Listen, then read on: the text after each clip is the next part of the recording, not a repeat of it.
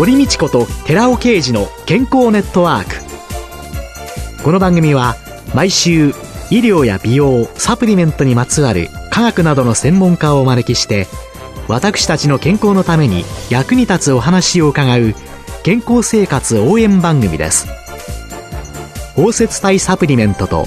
MGO マヌカハニーで健康な毎日をお届けするコサナの提供でお送りします。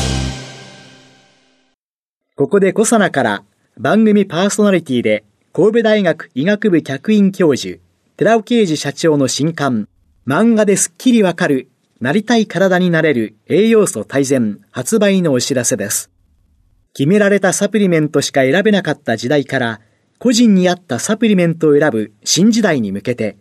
なりたい体になるにはどんな栄養素が必要なのか、ダイエット、筋肉、美肌効果など目的別に栄養摂取、プラスサプリの組み合わせを漫画でわかりやすく解説します。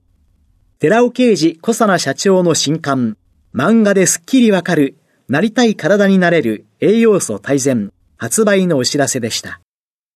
こんにちは、堀道子です。今月は管理栄養士の望月理恵子さんをゲストに迎えて、冬の食事と健康テーマにお送りしています。望月さんよろしくお願いします。よろしくお願いいたします。さあ、4週目の今日は、先週に引き続き、食べる時間で無理なくダイエットと題して伺ってまいります。望月さんが2021年に痩せる時間に食べてみた。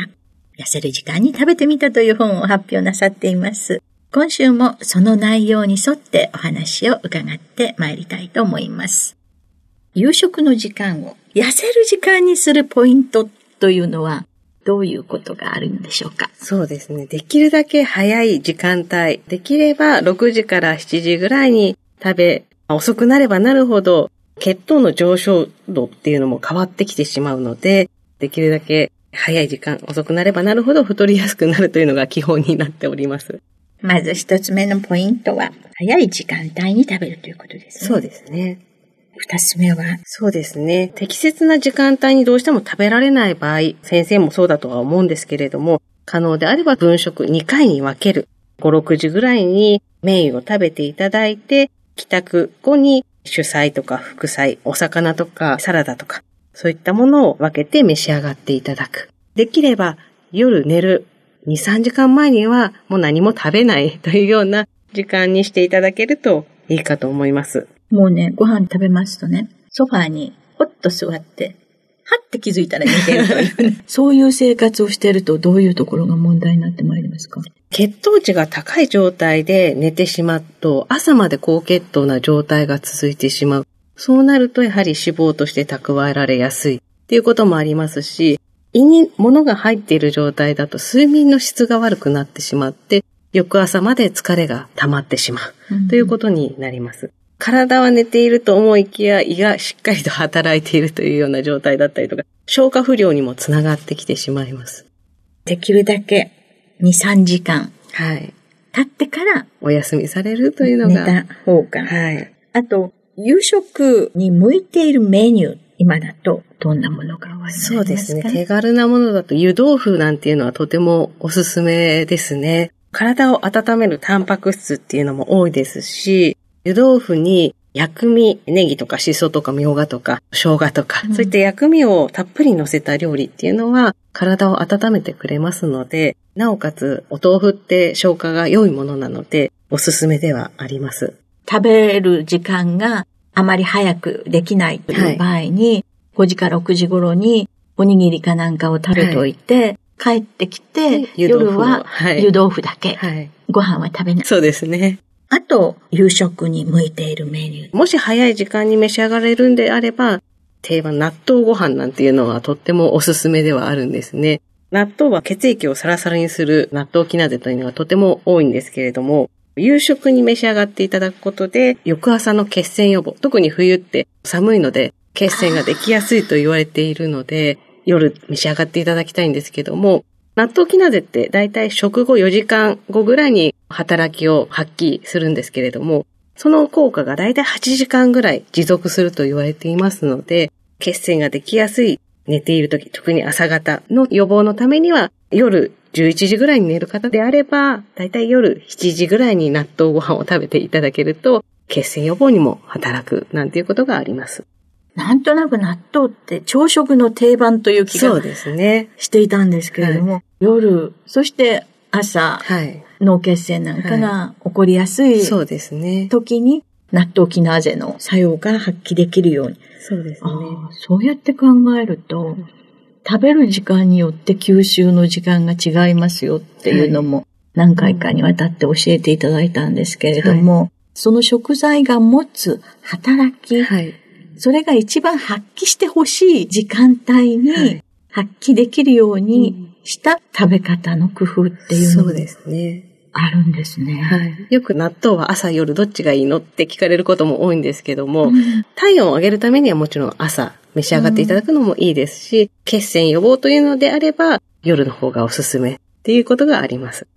痩せる時間に食べてみたの末尾に、痩せ体質になる基本、体内時計を整える12箇条というのが挙げられていますけれども、はい、ご紹介いただけますか？まず一つ目、朝カーテンを必ず開けて日光を取り入れる。もし暗い雨が降っている日であれば、できるだけお部屋の照明を明るくしてあげて、脳を起こしてあげるというのが大切です。起きましたっていう。そうですね。脳の時計をセットする。はい、で、二条目としては、できるだけ朝、休日の起床時刻と平日は2時間以上はずれないようにしてあげるのがポイントです。今日はお休みだから12時ぐらいまで寝てようかななんてことはしない。はい。普段通りの生活が大切、ね。特にこれからお正月休みとかなっていくと、お正月って大体平均的に2キロぐらい太る方が多いらしいんですね。太らなかった人を見てみると、生活リズムが平日と変わらなかったという人が太らなかった人っていうのが言われていますので、できるだけ平日と休日そこまで差をつけないのがおすすめです。三条。はい。三条目としては、一日の活動は朝食から始めましょう。タンパク質と糖質を含んだ朝食を召し上がっていただく。一日の活動は朝食に始まるということなんですね。はい、コーヒーとパンだけはダメですよっていうことで。はい。第4条は？第4条としましては、昼寝をもしするのであれば、午後3時までの2、30分以内にしましょうということで、あまり長くとってしまったり遅くに寝てしまうと、夜の睡眠の質を壊してしまう。逆に最近は午後3時までの2、30分の睡眠がパワーナップなんて呼ばれて、午後の活動源に体力を溜め込むなんて言われて、昼寝もとてもいいものとされていますので、うまく活用していただけるといいと思います。日本にはね、お昼寝の習慣ないですけれどもね、はい、これ実は本当は大切そうですね。ですよね。2、30分。でも、寝すぎはダメですよ、ということですね。すねはい。はい。第5条は軽い運動習慣を身につけましょうという。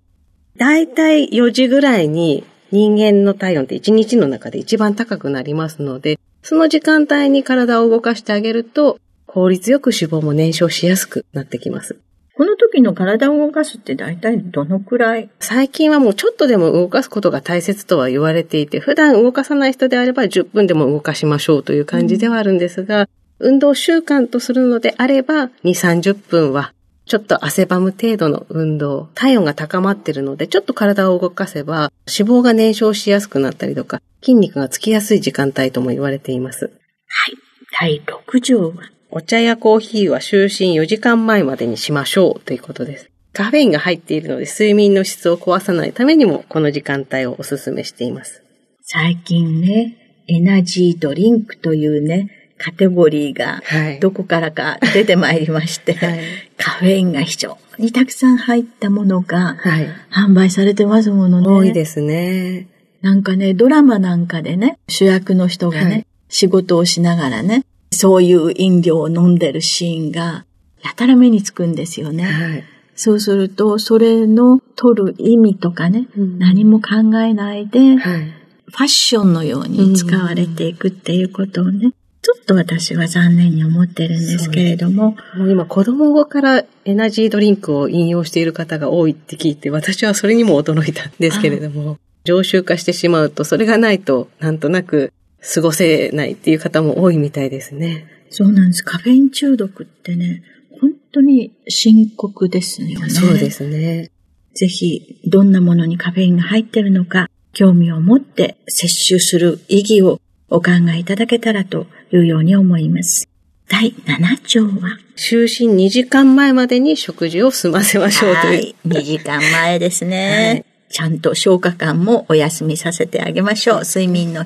質を上げましょうということでね、先週伺いました。第8条。もし、タバコを吸われている方であれば、できるだけタバコはやめる方向に持ってっていただきたいと思っております。タバコはやめましょう。はい。9条。はい。寝る1、2時間前に、できるだけぬるめのお湯、だいたい38度から40度ぐらいのぬるめのお湯に入りましょう。体が温まって体温がスッと下がった時に睡眠って眠気がスッと入りますので、あまり熱いお湯だと体がほてった状態で興奮して眠気が来なくなってしまって、やはり睡眠の質を落としてしまいますので、できるだけ体が寝るときにちょっとポカポカするかなっていうぐらいの温度がいいと思います。体の熱が下がってくるときに寝ることができるので、はい、ポカポカして熱を発散してるっていうことですよね。はい、10条。お部屋の照明は明るすぎないように、可能であればもう真っ暗にしてあげるといいと思います。真っ暗にしてね、寝た方がいいなって思うんですけどもね。もうすぐ寝落ちしてしまう私はですね、テレビもついてるわ、電気もついてるわ、何もかもで、夜中に、はって気がついて、はってて消してもらうというね。やっぱりこれは明るいと。脳に光の刺激が入ってしまいますので、やはりそれこそ途中で起きてしまうとかっていうことにもつながりますし、うん、寝ている時もなんかうっすら目が開いちゃうとか、睡眠の質を壊してしまいますので、特に携帯電話であったりスマートフォン、あとは液晶の画面、パソコンとかあのご自宅で使われる方は液晶の画面もやはり光として入ってきてしまうこともありますので、すべて落としてから寝ていただくのがいいと思います。暗くして眠りましょう。はい。ということですね。さあ、11条、12条。11条は、寝酒はやめましょうというところですね。お酒はやはり睡眠の質を壊してしまいますので、これも寝る4時間ぐらい前にはお酒はやめといてあげた方が睡眠の質は、もうその頃に飲む量にもよるんですけれども、4時間経てば、ある程度お酒は代謝されていますので、いいかと思います。寝酒はやめましょう。はい。で、12条としましては、就寝前のパソコン、テレビ、携帯電話やテレビゲームは避けましょうということになります。就寝前のね、さっきのね、明るさっていうので、はい、これもやっぱり西成リズム狂っちゃうんでしょうね。そうですね。やはり光が夜入ってくると、脳が覚醒してしまいますので、そうすると、いわゆる体内時計が延長されてしまう、遅くになってしまうっていうのがあります。そうすると結局朝起きれなくなってっていう悪循環になっていく、はい、ということなんですね。さあ皆さん1条から12条までどの程度実行できますでしょうか？私は10個できるかな？と思って見てましたけれども、あと2個なんとか頑張りたいと思います。はい、今週のゲストは、管理栄養士のもしづきりえこさんでした。来週もよろしくお願いします。よろしくお願いいたします。続いて、寺尾刑事の研究者コラムのコーナーです。お話は、小佐奈社長で神戸大学医学部客員教授の寺尾啓二さんです。こんにちは、寺尾啓二です。今週は豆味噌の高糖化と抗酸化による美肌効果というタイトルでお話しさせていただきます。大豆に含まれている機能性成分のイソフラボンはエストロゲン用活性、抗酸化作用、抗がん作用、骨粗鬆症予防作用などが知られており、機能性食品分野において注目されている成分の一つです。これらの作用の中で、抗酸化作用は大豆中のイソフラボン配糖体から糖が外れてアグリコンとなって抗酸化機能を発揮します。しかしながら、味噌などの大豆発酵食品の方が未発酵の食品に比べて抗酸化能が高いことが確かめられており、発酵食品中の成分分析によってイソフラボンのアグリコンからさらに抗酸化活性の高い水酸化イソフラボンへ変換されていることが今から20年以上前にすでに見出され報告されているのです。そのような中、最近、大豆エキスを麹菌で発酵させた水酸化イソラボン抗含油素材が株式会社東洋発酵によって開発され、水酸化イソフラボンの機能性としては、抗酸化作用とともに高糖化作用に関心を向けられています。体の酸化が体の錆であれば、糖化は体の焦げと表現されており、人が老化するのは酸化と糖化によるものなのです。つまり、老化を防ぐためには、抗酸化作用のある食品とともに、高糖化作用のある食品を日頃から摂取することが大変重要であり、そのような理由から食品としてはどちらの機能も有する水酸化イソフラボンを含有する大豆味噌がにわかに注目を集めているのです。糖化は血液や体内に増えたブドウ糖がエネルギーに変換されず体を構成している血管、骨、各種臓器などのタンパク質と結合することで様々な病気や老化の原因となる反応です。その中で見た目に現れるのが肌老化です。シミやシワが増え、実際の年齢よりも見た目年齢が高い人は、糖化が大きな要因です。そして見た目が実年齢よりも老けていると、血管をはじめ、全身の糖化も進んでおり、見た目は糖化の指標にもなるのです。肌の神秘層にはコラーゲンタンパクが張り巡らされていて、肌の弾力性を保っているのですがコラーゲンタンパクが糖化されるとシワやたるみが増え弾力性が低下するので見た目に老けた感じになってきます。高糖化によって正常なコラーゲンの螺旋構造を維持する必要があります。お話は小佐奈社長で神戸大学医学部客員教授の寺尾啓二さんでした。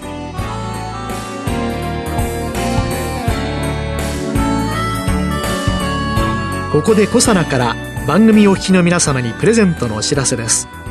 栄養や酵素が豊富なキウイフルーツをパウダー化しアルファオリゴ糖で包み込むことによって熱や酸化に弱い酵素の活性を保ったコサナのキウイとオリゴのパウダーを番組お聞きの10名様にプレゼントします。ご希望の方は番組サイトの応募フォームからご応募ください。コサナのキウイとオリゴのパウダープレゼントのお知らせでした。